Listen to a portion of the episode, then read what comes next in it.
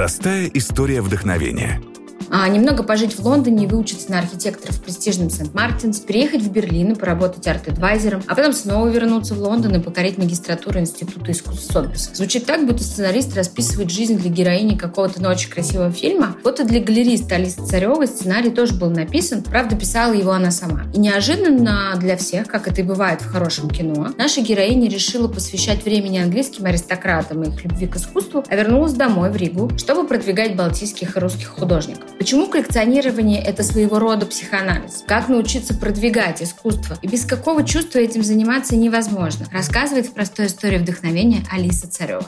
А ты знаешь, у нас а, были люди вот разных профессий, из разных сфер, но вот галериста, как ты, у нас еще не было. Мне вот всегда было интересно, а как вообще люди приходят к выбору такой профессии, да?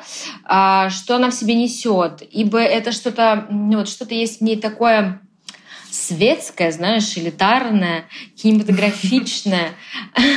Вот расскажи, пожалуйста. Ну, в моем случае все это получилось э, каким-то стечением обстоятельств, потому что изначально я училась на архитектора, работала в этой сфере, постепенно начала заниматься также интерьер-дизайном и подбирать искусство именно под э, интерьеры.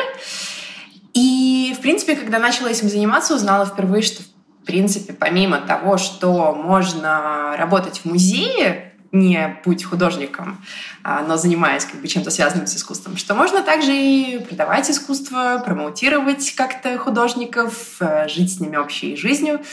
И э, мне это стало очень интересным, потому что мне всегда было интересно все, что связано с креативностью, искусством, какими-то такими проявлениями. Но я также понимала, что у меня у самой это не особо получается. Как бы у меня хватало вкуса, чтобы оценить мои творения как недостаточно хорошие.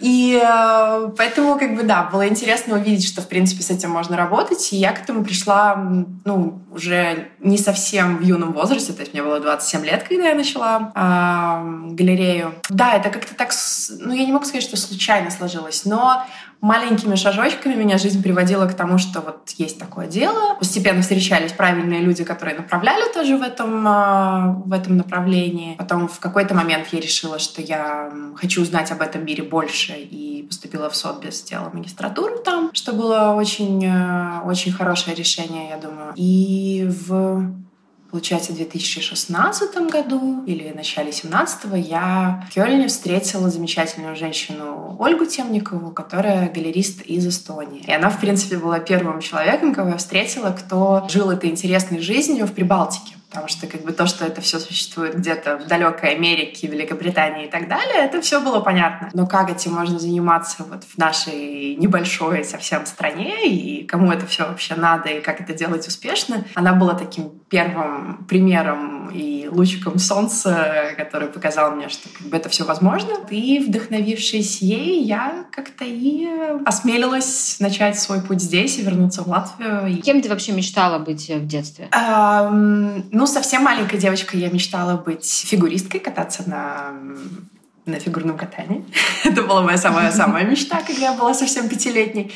А, но потом мне хотелось, наверное, быть модным дизайнером как и многим девочкам. Потом была, был долгий период, когда я думала, что я хочу быть дипломатом. Мне казалось, что это очень интересная жизнь, потому что она тоже такая вся с путешествиями и чем-то важным.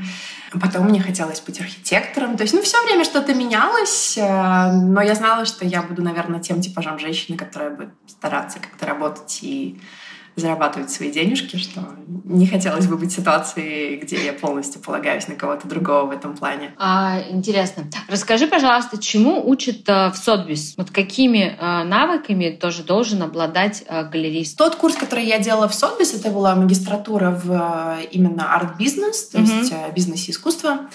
И это был такой очень интересный э, вводный курс изначально в то вообще, как устроен этот мир искусства, какие там есть игроки, что такое аукционные дома, что такое музей, институции, галереи, как эти все люди связаны, кто чем занимается кто за что платит налоги, какие есть какие-то ограничения там по транспортным историям и так далее.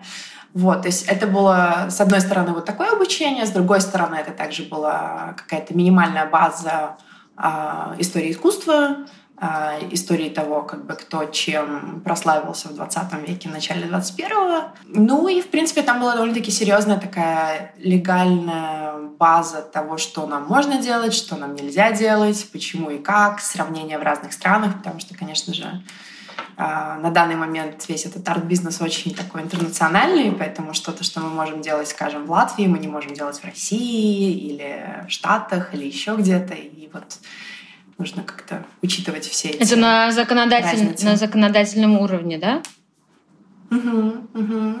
Потому что и как бы с возами, возами чего-то, то есть транспортировка, это все довольно-таки сложно и с налоговыми всякими историями, и также как привести что-то в какую-то страну, а если это просто выставка, а не выставка на продажу, то есть каким образом это все оформлять. Это все как будто бы такие мелочи жизни, но когда действительно начинаешь этим заниматься, и ты маленькая галерея, в которой работает полтора человека изначально, то очень сложно добыть эту информацию самому, но получается только на опыте.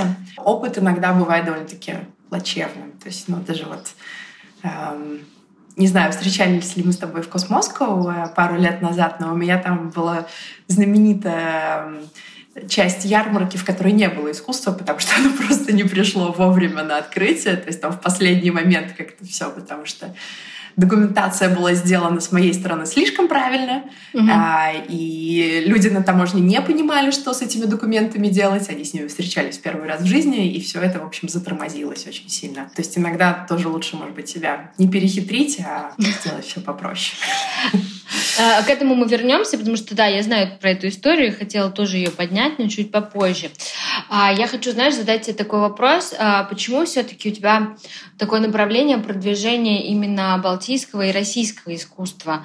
То есть это как бы давай, ну, мне кажется, по-честному, не самый очевидный какой-то такой выбор, да, не, не самый развитый вот в плане искусства, арта, да, но вот ты решила, возра... к нему возрожда... возрождается интерес, то есть получается, что к российскому и к балтийскому искусству возрождается интерес, или это ты как бы ставишь такую задачу перед собой возродить этот интерес благодаря а, твоей работе? Я думаю, что скорее второе. То есть интерес, он такой тихенький, где-то на фоне есть на данный момент, потому что зарубежные коллекционеры всегда ищут что-то новое, что-то невиданное. И, конечно же, взгляд художников а, и российских, и балтийских, и вообще из СНГ бывшего, он как бы отличается от э, Западной Европы, Штатов и Азии довольно-таки сильно. То есть у нас как бы совсем другое видение мира. Интерес к этому есть, но, может быть, недостаточно подогретый. В то же самое время я верю, что как бы у нас есть и очень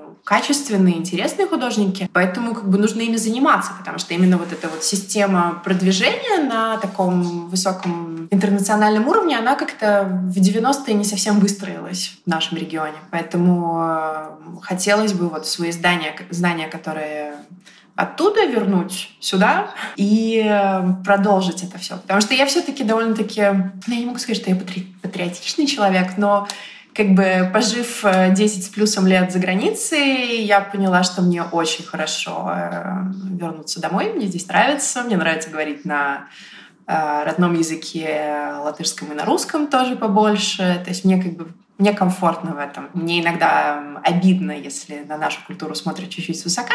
Поэтому мне хотелось бы, да, как-то как этим заниматься. Плюс, мне кажется, это все-таки такая неразвитая до конца ниша, mm-hmm. что тоже для себя лично я не думаю, что там в Латвии могут э, полноценно работать 50 очень крутых галерей, да, но несколько хорошо бы. И то же самое с Москвой, да, то есть, может быть, там это вряд ли сейчас станет Нью-Йорком, где на каждом углу галерея, которая зарабатывает какие-то миллионы. Но для нескольких таких э, галерей высокого уровня, конечно же, место есть. Поэтому есть над чем работать. А скажи, а это продвижение современных художников или нет? В большинстве случаев да. То есть начинала я только современных. Потом в прошлом году у меня была парочка художников, э, с которыми я работала именно с их фондами. То есть э, они уже умерли, но у семьи, например, есть все его работы собранные, и они хотят тоже как-то а, заниматься там и изданием книжек, связанных с ним, и выставки какие-то организовывать. То есть я в этом тоже чуть-чуть поработала. Но изначально было, да, что я думала, что я буду только современными, молодыми, живущими,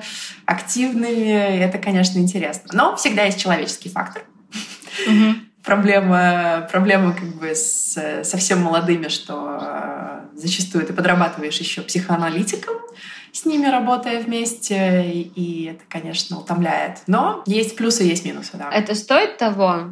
Как часто твоя работа психоанали... психоаналитиком дополнительная окупается? Ну, сложно сказать, как бы, что считать вот этим вот окупается. То есть, наверное, ментально, эмоционально как-то для меня это окупалось, окупается, потому что когда видишь действительно результат того, что там, например, человек не уверен в том, что он делает сейчас, или и как бы ты можешь ему как-то помочь вылезти или из депрессивного состояния, или наоборот поднаправить как-то, если есть какие-то сомнения. То есть, ну, ну в каком-то смысле это, это приятно для самого себя. Не знаю, насколько это помогает тому второму человеку, именно куда я его направляю, например. Но мне кажется, что, в принципе, художник — это такая очень одинокая профессия, на самом деле. Он как бы сам с собой зачастую. Поэтому иметь кого-то рядом, будь то, там, не знаю, возлюбленная или, или там лучший друг, или галерист, или еще кто-то, с кем можно выговориться, и у кого нету вот этого желания их полностью переделать под себя. И, ну, это, это, это важно. То есть mm-hmm. человеку нужен второй человек, с кем общаться человеку нужен человек, да? А мне известно, что спустя пару лет работы вот э, в галерее ты уже начала возить и подавать заявки на фестивали разные, возить работы в Штаты на биеннале, ты запартнерилась с порталом, который э, продают работы того же самого Уорхола, да? Откуда вот такая смелость? Это просто уверенность в том, что ты делаешь, вера в свое дело, или это просто вот просто твоя а, природная смелость? Наверное, это микс то есть мне казалось, что нужно, что что вот эта вот начальная стадия галереи, в принципе, она дается на довольно-таки недолгий срок, и есть там, не знаю, грубо говоря, три года, чтобы чего-то быстренько добиться и поставить для себя планку, а, потому что репутацию все-таки сделать и хорошую, и плохую довольно-таки легко, и мне хотелось, чтобы вот все получилось, и мне казалось, что иногда даже пока тебя никто еще не знает, ты можешь, может быть, прыгнуть чуть-чуть выше своей головы. В принципе, это и получалось, то есть мы попадали в довольно-таки хорошие ярмарки, и художники в разные выставки биеннале попадали, попадали, и в Штаты мы много ездили с галереей, и на арте действительно у нас был вот, э, была коллаборация, где мы показывали своих художников. То есть, ну, частично, наверное, да, это смелость, это понимание того, что кому-то, кроме меня, это может быть интересно, но также я всегда за то, чтобы люди стучались в каждой двери, потому что ты никогда не знаешь, чем это все обернется. И на место того, чтобы сидеть и говорить там, о, я живу в Риге, в таком маленьком городе, здесь нет арт-сцены, ой, какой ужас. То есть, ну, берешь телефон, звонишь в Чикаго и говоришь, ребята, не хотите сотрудничать? И они такие, о, Латвия, интересно, где находится она? Посмотрим на карте. Никогда не слышали. Давайте что-то делать. То есть, ну, смелее надо просто как бы к себе относиться. И да, очень многие скажут нет, но потом кто-то как бы говорит да, и так оно и все, все как-то и строится. И мне кажется, правильные люди, они приходят в нашу жизнь. А вот ты сейчас э, занимаешься продвижением искусства как бы в России, да, насколько я знаю. До того, как ты расскажешь, вот каким образом это все, собственно, происходит, да, вот скажи мне, чувствуешь, чувствуешь ли ты, что таланта становится больше за последнее время?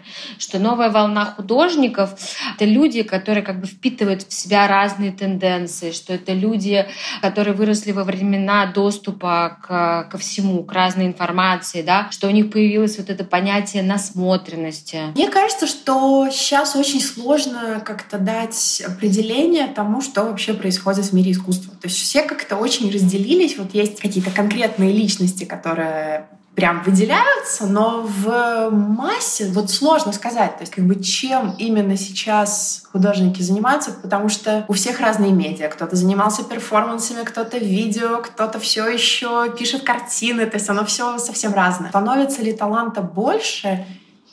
Я не уверена, но как бы однозначно становится все больше и больше художественных школ, академий, того, где это преподают. И то есть каждый год выходит оттуда все больше и больше талантливых людей. Опять же, за счет социальных медиа и интернета у нас есть возможность их всех увидеть без какой-то цензуры, что очень круто, потому что зачастую мы бы не знали, что они существуют, но если у этого человека есть какая-то более-менее нормальная документация своих работ, и он ее выкладывает в интернет и понимает, как это все назвать, то, в принципе, у нас есть шанс их найти. Это, конечно, прелесть нашего времени. Но стало ли их больше, чем раньше, ну, сложно сказать.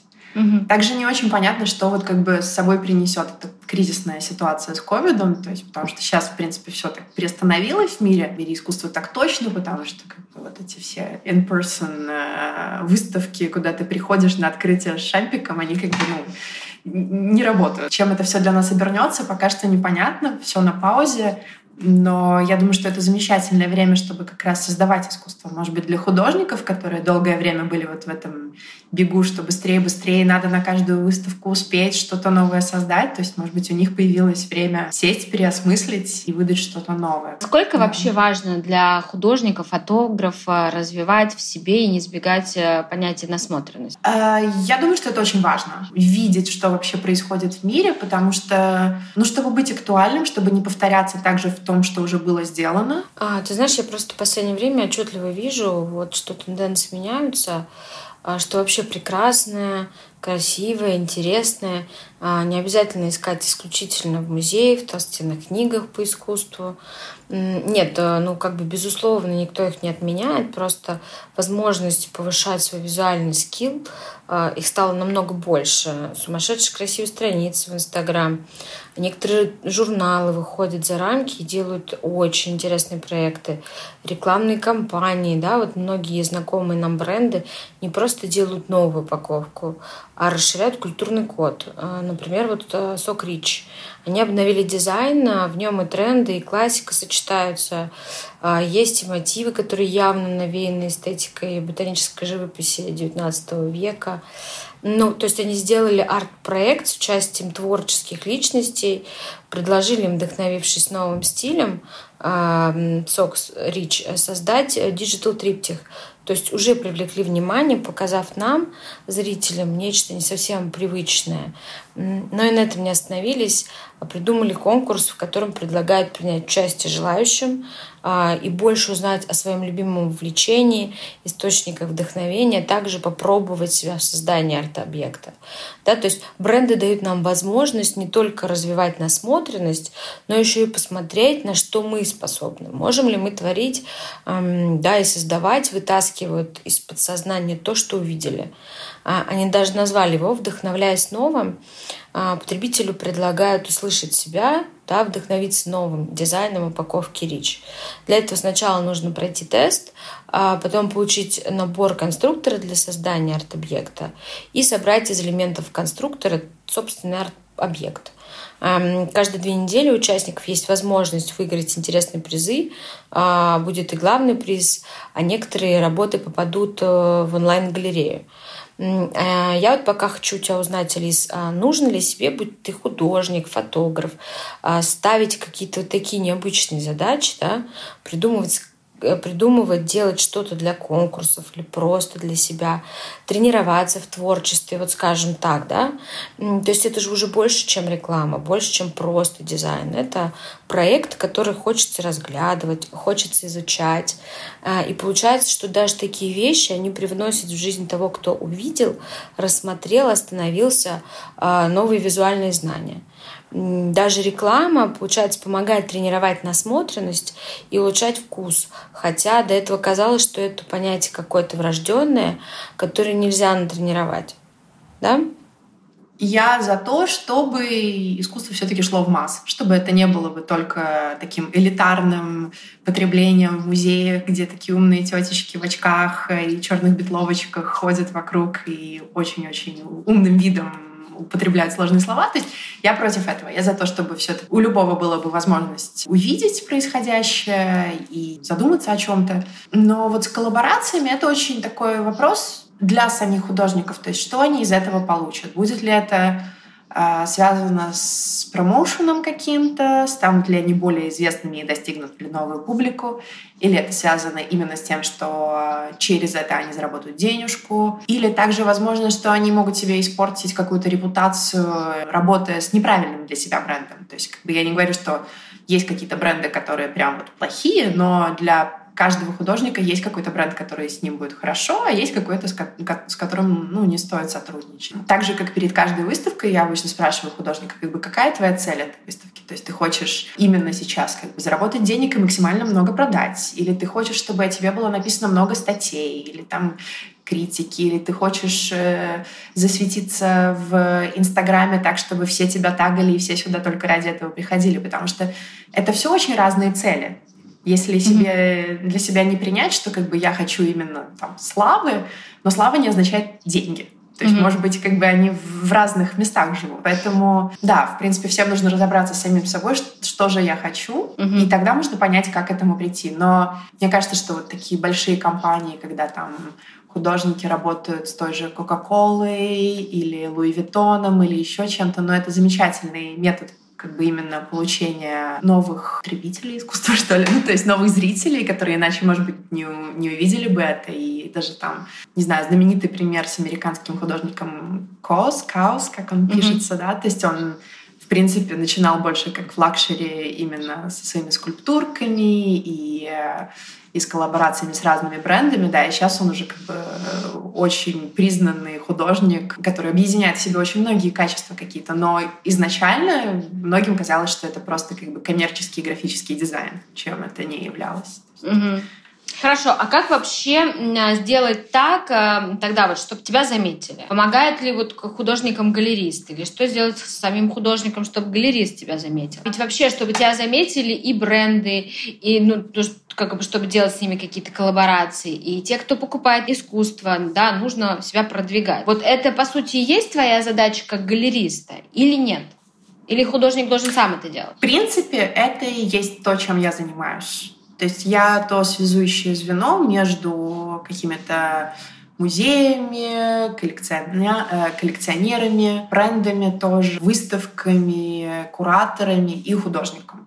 Потому что художник чаще всего занят именно тем, что он создает что-то. Это забирает, там, не знаю, 80% его времени. Mm-hmm. А все эти административные дела и все, что связано с каким-то нетворкингом и всем этим, не у всех получается самих.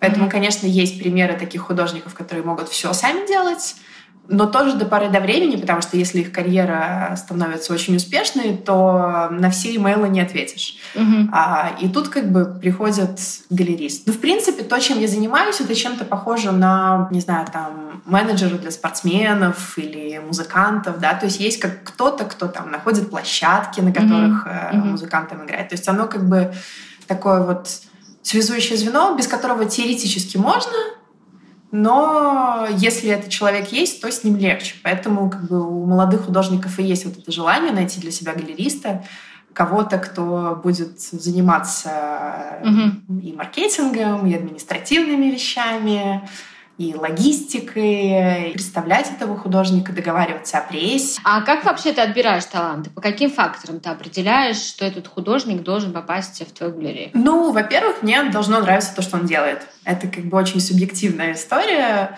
Но, как бы, да, во-первых, должно быть такое, что я это увидела, смотрю, думаю, вау, это интересно, здесь я что-то вижу, какое-то новое человеческое проявление чего-то. Второе, на что я обращаю внимание, это на историю художника, то есть именно на то, где он учился, были ли у него какие-то выставки до этого. Потому что я все-таки в большинстве случаев работала с художниками, которые уже имеют какую-то предысторию, то есть которые не только что закончили университет а, или академию. Поэтому да, мне кажется, что довольно-таки многое можно сказать именно об э, амбициозности художника по вот его истории, тому, что он делал до этого.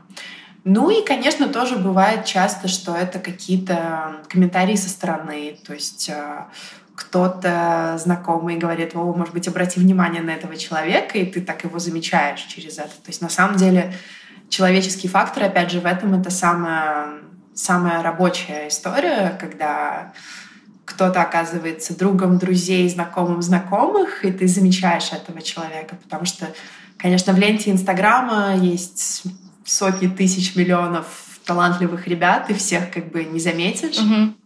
И также есть такое количество людей, которые пишут мне, что, может быть, не всегда у меня доходят руки написать кому-то. То есть там должно быть что-то ну, настолько Мгм. сверх интересное, чтобы, чтобы я собралась и это сделала. Ты сама следишь за тенденциями, и как ты это делаешь? Ну вот, например, про моду понятно, да, есть несколько недель мод э, мировых, есть стрит-стайл, э, там понятные тенденции, их изучают, э, вот почувствовать веяние, то есть можно. А вот в искусстве как происходит? В искусстве тоже, в принципе, есть наши, грубо говоря, недели мод. А, Есть несколько биеннале, которые происходят раз в два года, которые вот все прям посещают. То есть Мгм. одна — это Венеция, Мгм. Второе — это манифесто в Германии. И в Штатах тоже есть несколько таких биеннале. Но биеннале — это, получается, как бы более такая музейная история, в Мгм. которой разные страны себя представляют лучшим образом. И у всех художников есть, ну не у всех, но у большинства художников как бы вот цель показать себя на пике карьеры именно на какой-то из биеннале. Параллельно с этим также есть э, то, что называется art fairs, на русском ярмарки. Есть более э, крутые, есть какие-то, которые не совсем рабочие. Опять же, во времена до короны это было бы фриз в Лондоне и Нью-Йорке, наверное, TEF в Мастрихт больше для уже классического искусства, арт Базель в Базеле, и вот это вот был, были бы такие вот цветы играли, где можно увидеть прям вот самое-самое-самое такое модное, тенденциозное, и что же случилось за этот год. Но это, конечно, очень коммерческие истории. То есть по сравнению с биеннале ярмарки все-таки коммерческие, потому что туда можно прийти это приобрести. Не всегда так получается, потому что лучше раскупается за секунды и минуты, и зачастую уже то, что стоит на показ, уже продано до этого. Но, наверное, стрит-стайл, в- если переносить в искусство, то это скорее то, что происходит в социальных медиа. Очень многое можно увидеть такого, что, может быть, еще до музеев или галерей не дошло, но имеет место быть и в скором будущем может там оказаться. Сейчас самый интересный будет вопрос. Как, в общем-то, на всем этом вообще за- зарабатывать? То есть ты, получается, вкладываешься в работу людей, в логистику. Что приносит основной доход? С продаж искусства. То есть получается, что я работаю как э, ну, по латвийскому законодатель- законодательству как агент. То есть я работаю Мгм. как агент по недвижимости, который получает процент с Мгм. продажи. Поэтому в моих интересах, конечно же, всегда все-таки продать какую-то работу. То, как делится вот эта процентная ставка у нас и, в принципе, чаще всего в мире, это 50 на 50. То есть 50% получает художник, 50% получает галерея. Но реальность такова, что из этих 50% я оплачиваю там и аренду галереи, и стоимость логистики, иногда даже и материалы для художника какую-то часть можно оплачивать, там, маркетинговые затраты и так далее. То есть на самом деле, ну, то, сколько я лично получаю, намного-намного меньше. Но также надо понимать, что я работаю с многими художниками одновременно, а художники чаще всего все-таки работают там, скажем, если даже не с одним галеристом, то чаще всего там с одним галеристом в России, с другим галеристом в Японии, с третьим галеристом в Германии, да, то есть как бы они тогда территориально как-то делятся, чтобы, чтобы как бы у всех была какая-то эксклюзивность. Ну, я правильно понимаю, что, в общем-то, без любви э, в этом деле вообще очень сложно, без любви к искусству. Да, да, без любви это того не стоит, потому что есть более простые методы, как заработать денежку. Но если без этого не можешь, то как бы это, это интересная жизнь. Но то же самое и с художниками. То есть как бы это не, это не самая простая жизнь быть креативным человеком. Но если без этого не можешь, то оно того стоит, сто процентов. А как вообще люди, по твоему опыту, э, покупают искусство? Это же вряд ли какие-то импульсивные покупки? Или наоборот, это больше чаще импульсивные покупки? Вот тут, наверное, 50 на 50, потому что бывают очень импульсивные покупки. Человек зашел, увидел, влюбился, не может объяснить почему, но вот как бы надо прямо сейчас. И таких довольно-таки много. Но тут, наверное, вопрос цены, то есть насколько конкретный человек может себе позволить импульсивно приобрести то, что он увидел. Но также есть очень большое количество коллекционеров, которые прям вот изучают рынок, знают, чем, чем они интересуются. И вот как бы по этому критерию они изучают всех, кто есть, кто им интересен, составляют там для себя списочки. Вот это бы будет работа интересная, я бы приобрел. Но бывают также и коллекционеры, которые импульсивно подходят к этому. Вроде они собирают одно, а потом увидели конкретную работу, влюбились и приобретают ее. Есть, ну, иногда мы через то, что мы коллекционируем, узнаем о себе. То есть это тоже такая история, что ты думаешь, что ты один, а потом начинаешь замечать, что, в принципе, все работы, которые мне нравятся, абсолютно о другом, и так вот узнаешь себя. То есть э, в Латвии есть один э, коллекционер, который говорит, что для него коллекционирование — это как психоанализ. То есть он вот себя узнает именно через то, что он собирает и замечает, что ему интересно сейчас или что было интересно раньше, и как он меняется. Ну, я думаю, что в этом что-то есть такое, да. А как ты заявляла о своей галерее? Вот привозила ли ты каких-то известных людей в нее для знакомства с работами? А где ты вот находила эти контакты? Как э, налаживала эту связь? Как люди должны были узнать о том, что у тебя вообще есть галерея и кто ты такая? Потому что, насколько я знаю, я была в твоей галерее, когда она еще была маленькая да? Угу. А потом угу. я знаю, что ты открыла а, какую-то невероятную в бывшем книжном магазине большую красивую галерею а, в центре а, Риги. Вот как пройти этот да. путь, как заявить о себе, чтобы потом у тебя появилась возможность расширяться? Ну, вообще-то изначально я открылась вообще без открытия. У меня был такой очень soft opening, потому что я была не уверена на тему того, как пойдет, не пойдет. Я решила, что лучше я сначала откроюсь и посмотрю, как пойдет, на место того, чтобы открыться с огромным-огромным каким-то ажиотажем и потом закрыться через три месяца. Поэтому все это началось вот в той самой маленькой галерее, в которой ты была. Там мы прожили, наверное, полтора года. Ну да, в принципе, за те первые полтора года о нас узнавали люди, которые на местном уровне интересуются искусством за счет того, что сцена очень маленькая, то всем это все интересно. Конечно же, я также прошлась по там, не знаю, списку сотни богатейших Латвии, э, людей Латвии и так далее, разослала всем э, имейлы пригласительные и так далее. Ну, как бы. Но постепенно эти контакты как-то появились, потому что, в принципе, до этого я почти 10 лет не жила в Латвии, то есть я не знала, что здесь происходит до конца. И частично, конечно, меня вдохновлял этот пример Ольги Темниковой в Эстонии, но я также понимала, что Латвия — это другая история. И в какой-то момент стало ясно, что, в принципе, мы готовы да, к более большому пространству, к более крутым также ярмаркам, куда мы ездили там, в Штаты. И стало ясно, что для того, чтобы туда попадать, нам нужно также соответствовать. Начали искать помещение. На самом деле я не собиралась э, находить настолько большое, там, 200-метровое помещение. Но так получилось, что мы нашли вот это огромное помещение в старом городе, которое было в довольно-таки плачевном состоянии, но за счет этого была очень низкая аренда. Мы его отремонтировали и въехали. И там было, ну, действительно потрясающе, потому что там был какой-то невероятный свет, огромные ок и не настолько высокая аренда. Но до этого надо было дорасти в том смысле, что чтобы было бы даже достаточное количество искусства, которое в этих 200 метрах показывать. Ну да, в принципе, просто получалось, что нужно было соответствовать тому, той репутации, которую мы уже начали получать также за границей потому что очень большое количество клиентов, с которыми я работала, были мои какие-то предыдущие контакты из Германии, и из Лондона. Для этих людей очень важно было также как бы видеть хорошие, качественные фотографии этого искусства, потому что зачастую они покупали это просто по картиночке в телефоне. Что вообще нужно для того, чтобы открыть галерею? А, в моем случае было так, что я вернулась в Латвию в мае, было замечательнейшее лето, я думала о том, что я хочу галерею, но у меня не было ни пространства, ни художников, э, ни каких-то мега хороших контактов с коллекционерами. То есть я знала в Латвии нескольких людей, но я знала, что этого недостаточно. И получилось так, что я пришла на выставку в музее Арсенал здесь в старом городе, где была выставка Каспарса Зарейша. Я увидела его работы, у меня прям захватило дух, и я думаю, окей, все, мне надо его писать, надо его как-то найти. Я не знаю, кто это, что это, как, сколько ему лет. Нашла его имейл, написала ему, что типа, хочу с вами работать. Он мне дал свой номер телефона, мы созвонились, он сказал, что я сумасшедшая. Нет, но я ему как-то уговорила сходить со мной на кофе. Помню, мы с ним встретились в парке с кофе, поболтали, и он все-таки согласился сделать со мной выставку. И тогда я начала искать пространство. Тоже каким-то случайным образом, вот проходя мимо э, того маленького пространства на Базнице с улицы, я видела, как люди съезжают. Мне показалось, о, интересно, может быть, вот как раз-таки тот размер, куда можно быстренько сейчас въехать, приехать. И так оно как-то все сложилось. То есть, в принципе, через там полтора месяца у нас уже была первая выставка. То есть все оно как-то так складывалось маленькими шажочками.